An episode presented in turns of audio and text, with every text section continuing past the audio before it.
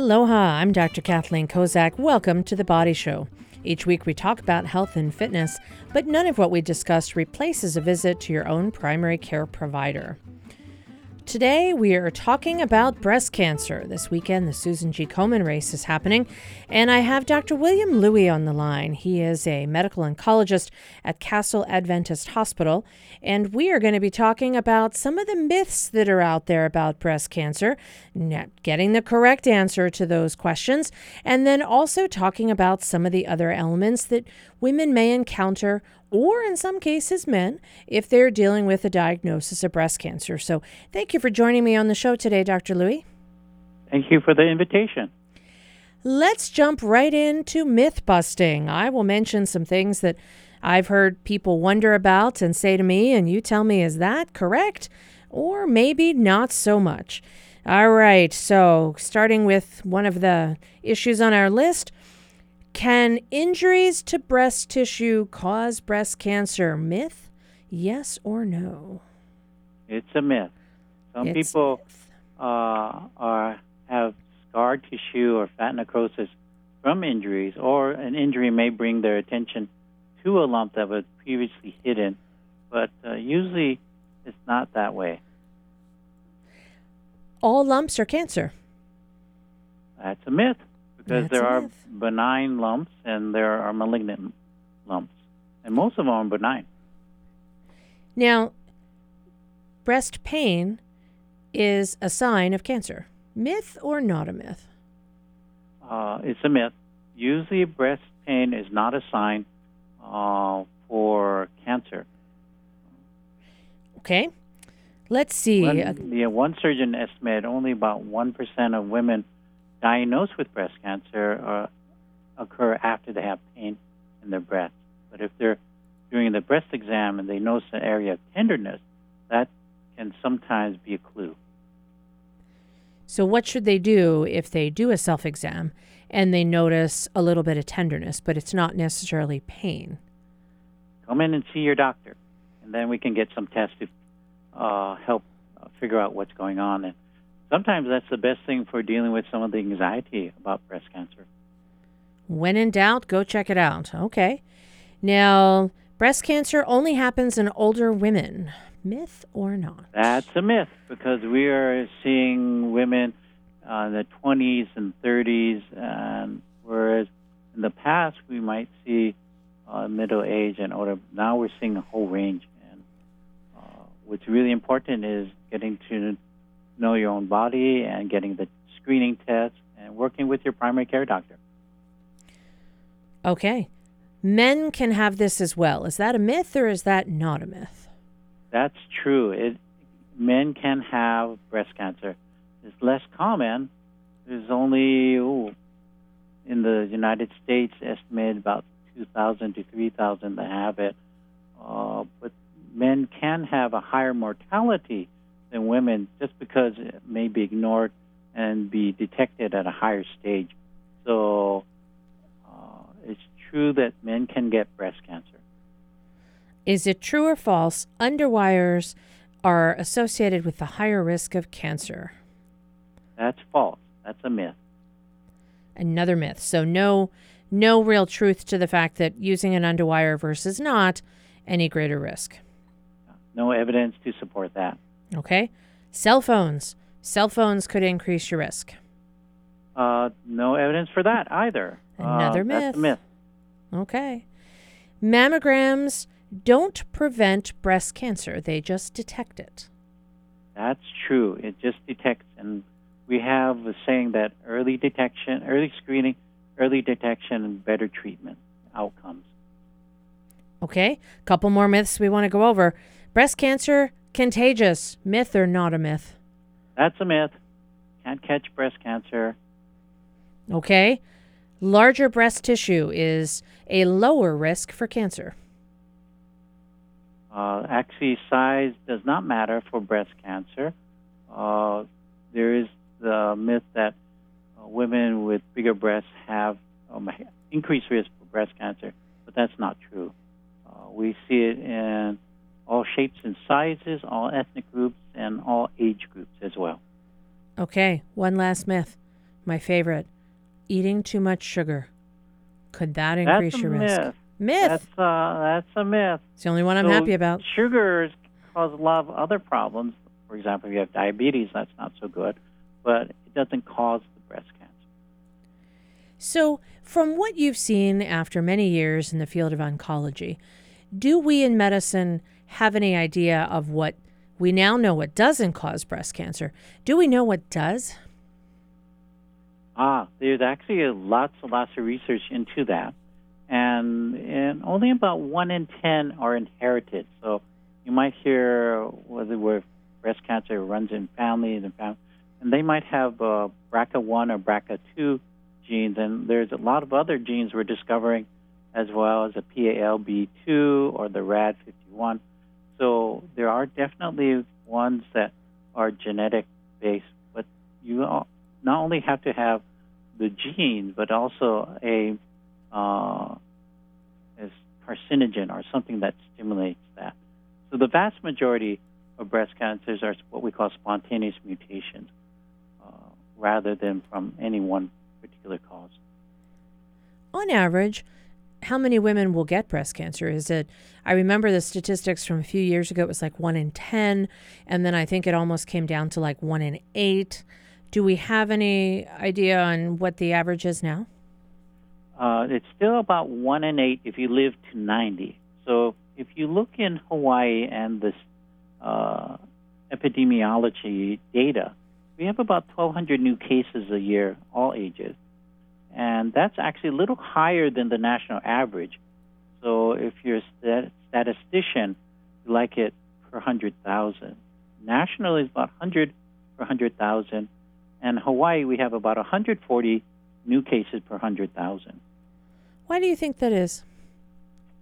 We actually have ethnic disparity. So there are some ethnic groups that are higher rates of cancer than others. For example, uh, Hawaiians have a higher rate for breast cancer and, in fact, all cancers.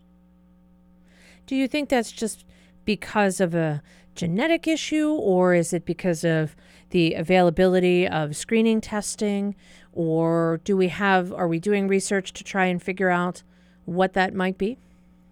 Yes, it's probably all of the above, where it's the access to care, the quality, uh, the mammography, and the follow up, which probably is the key thing because if you're being squeezed between two hard steel, cold steel plates, you're not going to come back for follow up. So the follow up is really important, and establishing a good relationship with your primary care physician or primary care provider, excuse me, uh, is really important.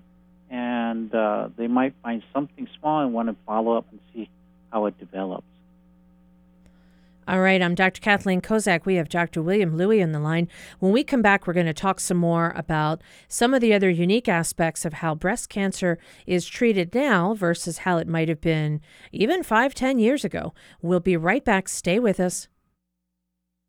Support for The Body Show comes from the HPR Local Talk Show Fund, which helps Hawaii Public Radio sustain and grow its locally produced talk shows. Mahalo to contributors, Bavarian Motor Experts, and Chaminade University. Welcome back to the Body Show. I'm Dr. Kathleen Kozak. I have Dr. William Loui on the line. He is a medical oncologist at Castle Adventist Hospital. And today we're talking about breast cancer. Right before the break, we went over a couple of myths, things that people might have thought are associated with either higher risks or, in some cases, no risk for breast cancer. And we talked a little bit about Hawaii's increased rates of breast cancer compared to the rates nationally. Now, Sometimes we learn a lot, well, hopefully, we learn a lot in medicine. And over the years, we see that the way that we approach different diagnoses is different now than it was maybe back when you or I were in training. What are some of the ways that breast cancer treatment has advanced in the last several years? Well, certainly we have new and better treatments. We also have new and better medications with fewer side effects.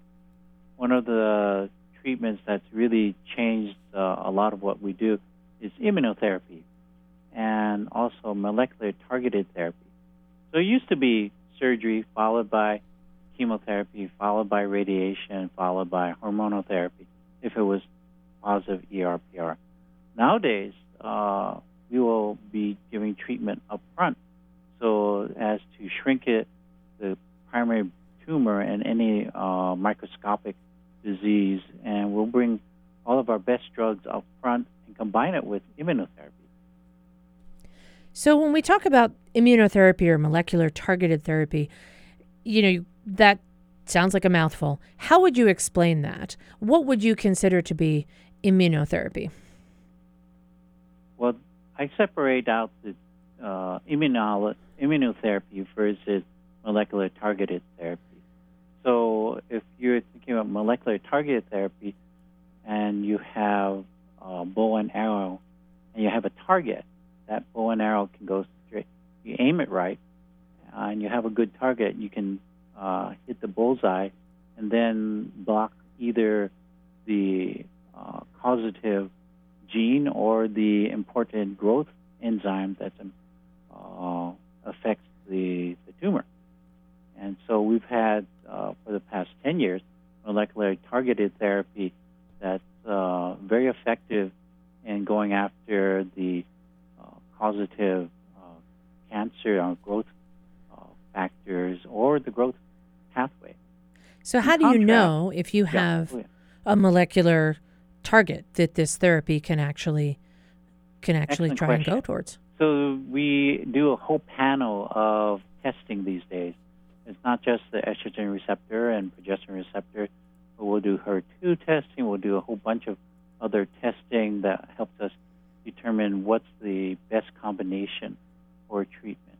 So those are the molecular targeted therapies. And in contrast, the immunotherapy is where we actually turbocharge your immune system to fight against the cancer cells. So there has been always been a sense that your immune ther- immune system can fight against cancer, but in uh, over the years we found out that cancer cells are very sneaky and they actually can camouflage themselves from your immune system. Whereas our newest, latest therapy takes off that camouflage and allows the immune system to uh, go after the uh, cancer cells. So those are what we call checkpoint inhibitors. And that was so important in our approach to cancer that the person who did a lot of the basic research uh, got the Nobel Prize of Medicine. So, similar to how you would find out if you have a molecular target that requires therapy, there's a panel of genetic tests that you do. How would you find out if you were a candidate for immunotherapy? Uh, the same sort of process. You, you send off a tissue uh, or the blood, um, and you check for specific genes. And so there's the ones where we look at for the HER2, we look at uh, the PDL1, which is important for the immunotherapy, and those are, help us uh, narrow down over the uh, hundred different drugs which one will be the best one. So it's what we used to call personalized uh, medicine. So we're really trying to give the best combination of drugs with the fewest side effects. Well, it certainly sounds like we've moved from what I remember in training, like you said, chemo, radiation, hormone therapy. We've really advanced significantly. Have we seen that these additional types of therapies, whether it be molecular targeted therapy or immunotherapy, are they improving how people do? Are women living longer with breast cancer? Are they going into remission sooner? Absolutely. Uh, we have really good studies, long term follow up. We're talking 10 year follow up, showing both uh, overall survival and disease free survival, what we call recurrence uh, disease free survival. So they're not coming back. They're, people are living longer and they have better quality of life. Uh, but it often will take a multidisciplinary approach to the treatment. So there's certainly the role for the surgeon. There's certainly a role for the radiation oncologist working with the medical oncologist. And for quality of life, yes, there's uh, physical therapists are important for range of motion or dealing with some of the lymphedema, because we'll still see lymphedema in uh, women with cancer. Speaking of lymphedema, sometimes there's something called a sentinel node biopsy. What exactly is that and who needs it? Ah, yes. Uh, since the 1980s, I believe, there's uh, advocates saying that the old-fashioned surgery was just too extensive. So they found trying to figure out how to decrease the toxicity of surgery without losing its effectiveness.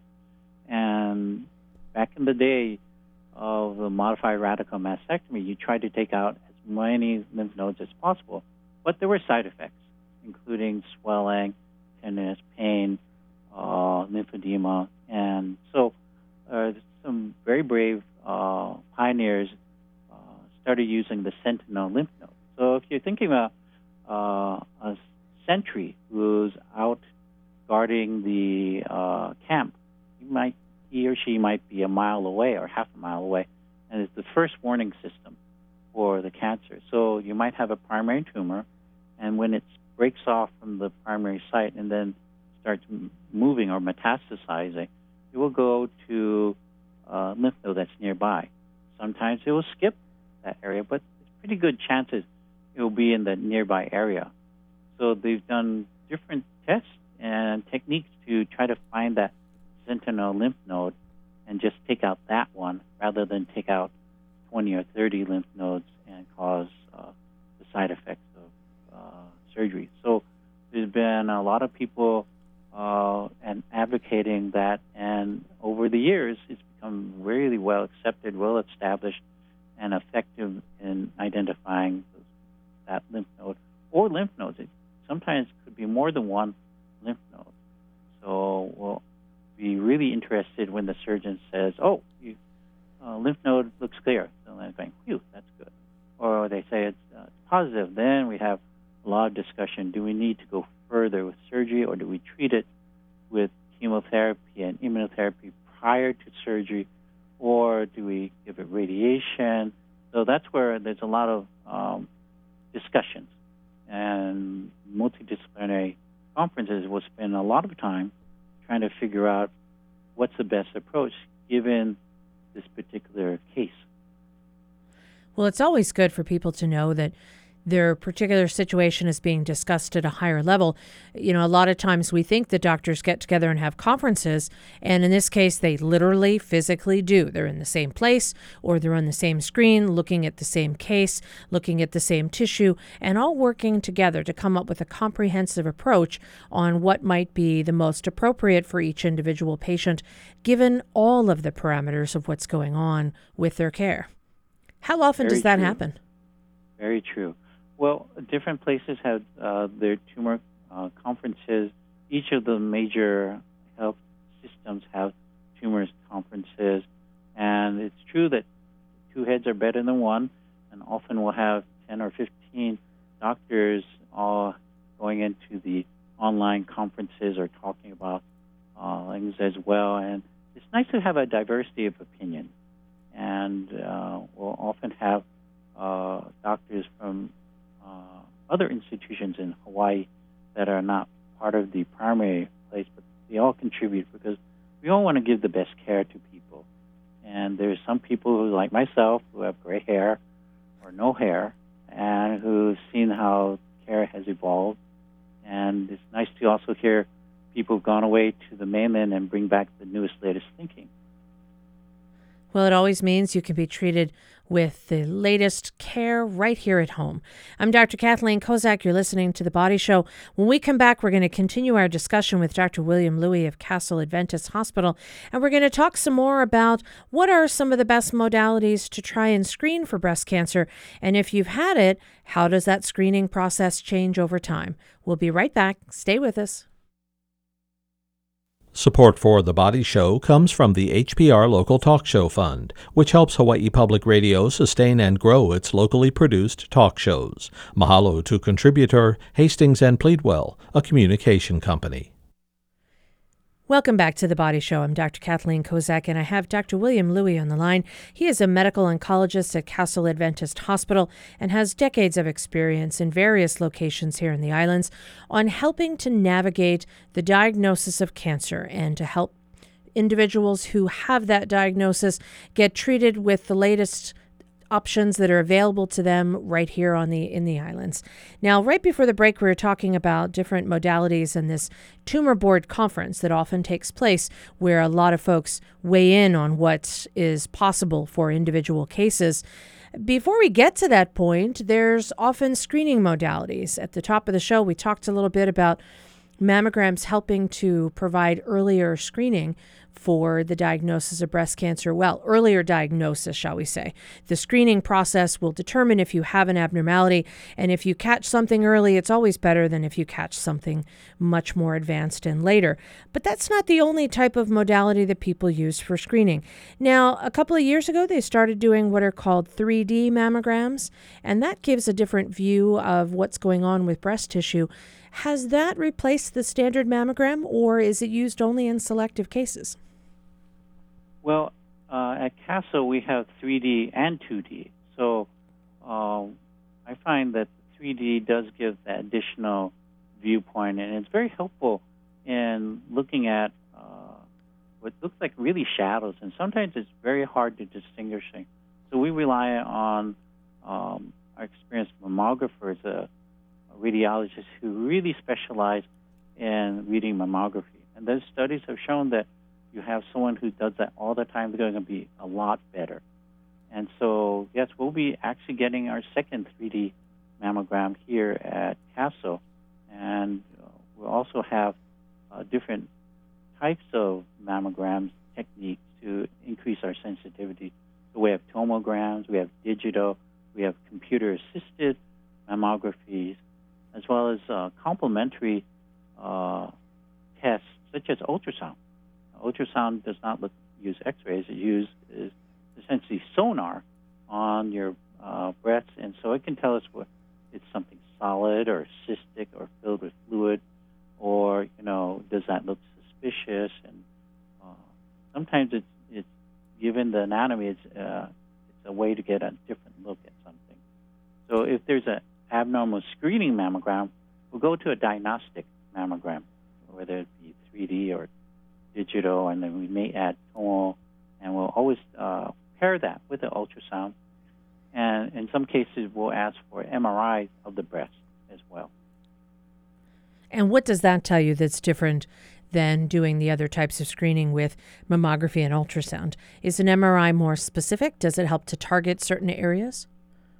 Uh, the MRI is very uh, detailed, so there's a problem that it picks up too much sometimes. It's what we pick up uh, false positives. So it will take really skilled MRI radiologists looking at full breast and figuring out is that little object there a blood vessel or a lymph node or so we usually don't use that as a routine screening uh, unless the person is high risk and that and uh, since the 1990s Germans have used MRIs uh, for anyone who is a BRCA1 or 2 carrier. So anyone who is high risk uh, may be eligible for an MRI, uh, as well as high risk testing, gene testing.